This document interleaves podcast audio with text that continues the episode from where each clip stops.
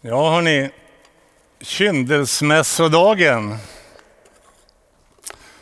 Det är inte ett ord man hör varje dag.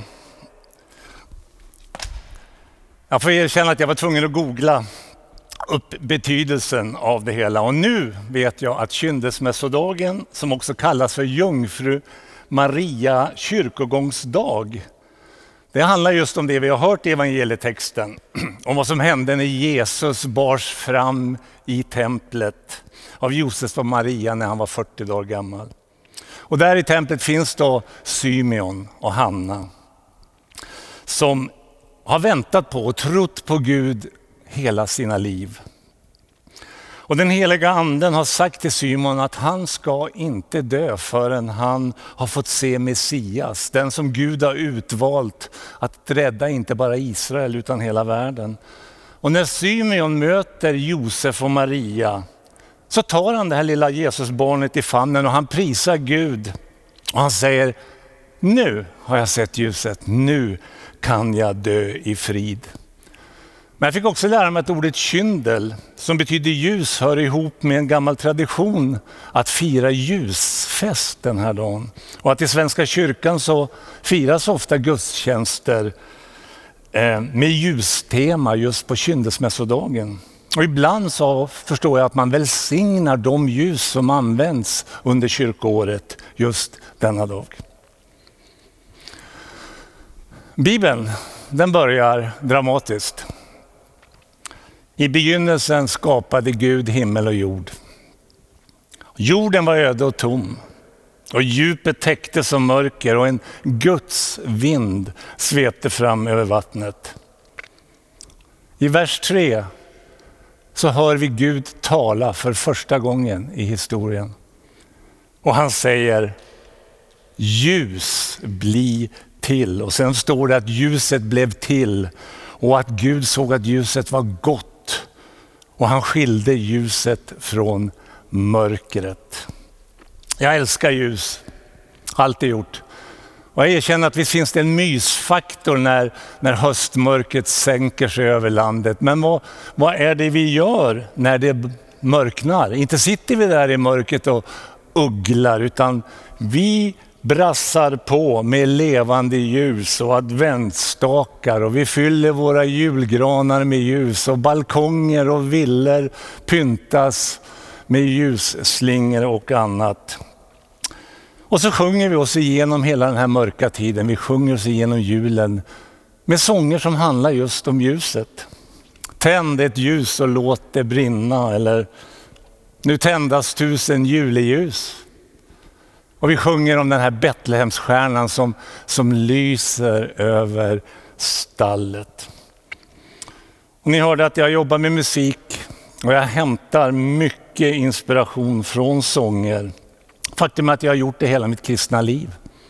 Så har jag fått tröst, jag har fått uppmuntran och inspiration av sånger. Det är någonting när melodi och text förmedlar någonting. Det är som att det skär djupare in i mig. Just den där kombon av en melodi och en text. Så jag tänkte jag skulle väva in några sånger på temat ljus i den här predikan. Och den första sången jag kommer att tänka på, eh, den heter Light of the World.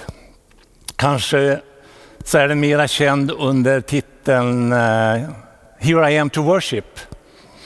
Och det här är ju en sång som eran käre pastor här i Klara, eller pastor, kyr, kyrkoherde, vad, vad har han egentligen för titel den gode Mats Nyholm?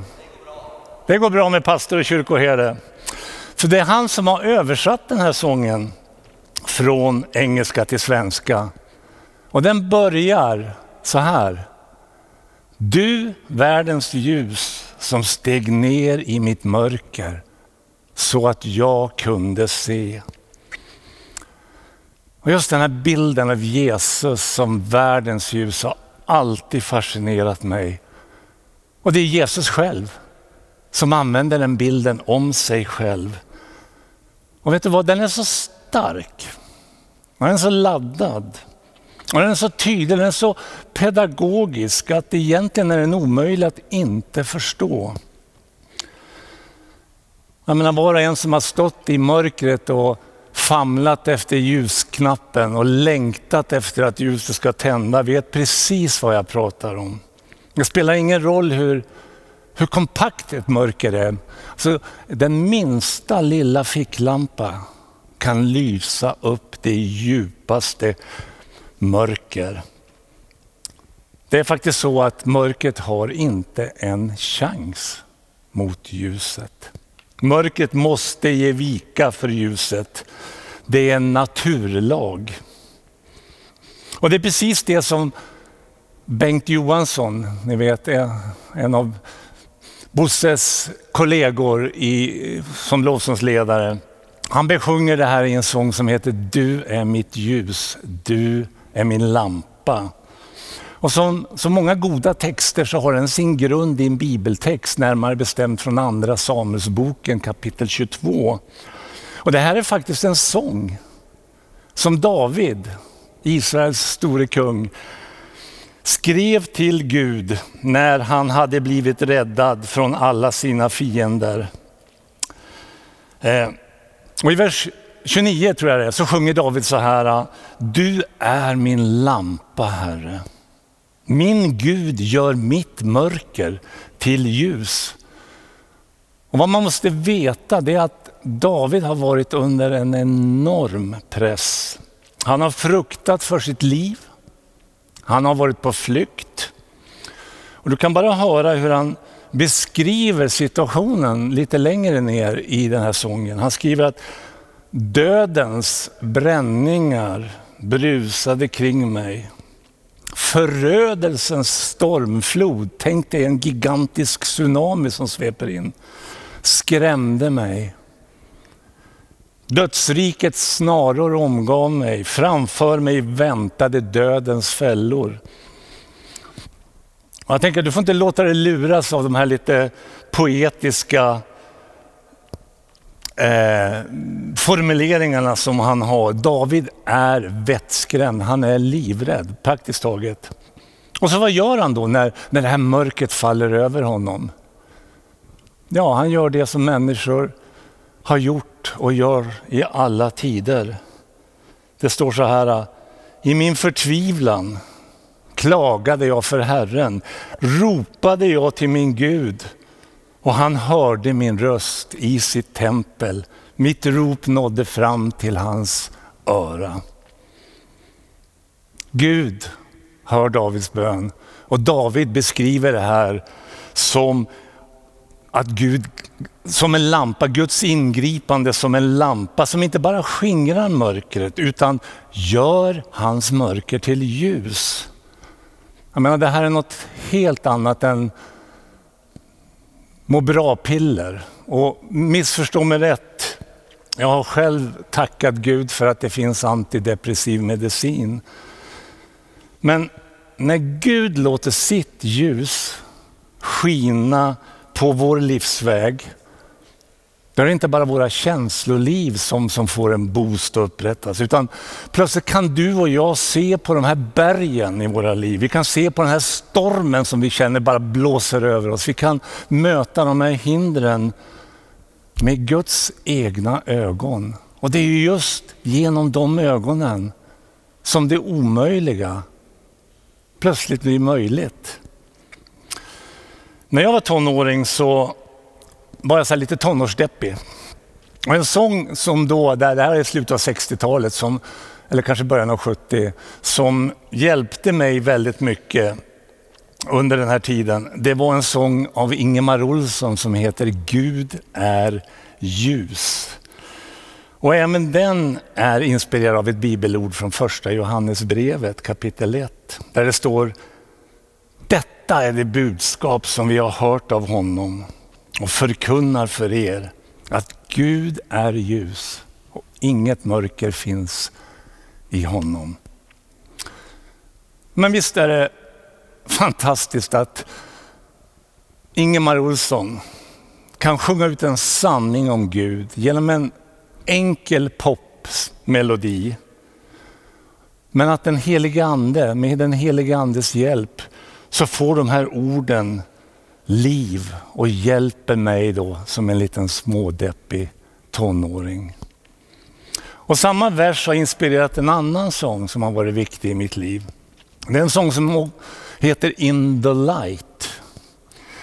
Och för er som har några år på nacken kanske minns en grupp som heter DC Talk, en amerikansk så kallad kristen supergrupp. De hade en jättehit med den här sången på ja, mitten av 90-talet tror jag det var. Eh, och sången handlar om en människa som försöker leva ett liv utan Gud. En människa som är en mästare på att hitta på ursäkter för varje självisk handling. Men som egentligen djupast inne bär på ett självförakt och som inser att jag fixar inte det här. Jag fixar inte mitt liv i egen kraft. Jag behöver en frälsare. Och i refrängen så sjunger han att jag vill leva i ljuset. Gud var mitt ljus och min frälsning. Allt jag vill det är att leva i ljuset. Ledd av den helige ande så gick Symeon upp till templet. Och där fick han se ljuset med stort L. Det här ljuset som Jesaja profeterade om redan 700 år innan Symeon tar Jesusbarnet i sin famn. Och många av oss känner igen de här välkända orden från Jesaja 9 om att det folk som vandrar i mörkret ska se ett stort ljus och över de som bor i mörkrets land strålar ljuset fram. Det står att den helige ande var över Symeon.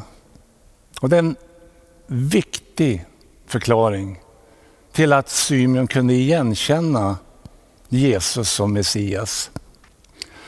Precis som Mats läste tidigare, så enligt lagen så skulle alla förstfödda pojkar helgas åt Herren. Så det var givetvis en strid ström av barn som bars in i templet. Men den helige ande visar Symeon att just detta barn, det är det här som är det utlovade barnet. Och det är då han kan be ut de här fantastiska orden. Att Herre, nu låter du din tjänare gå hem i frid som du har lovat. Ty mina ögon har skådat frälsningen som du har berett åt alla folk, ett ljus med uppenbarelse åt hedningarna och härlighet åt ditt folk Israel.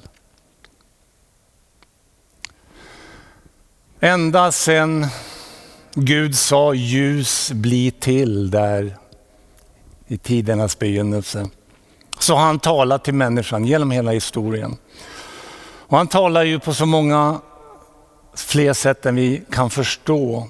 Därför att Gud vill att alla människor ska se och möta detta ljus.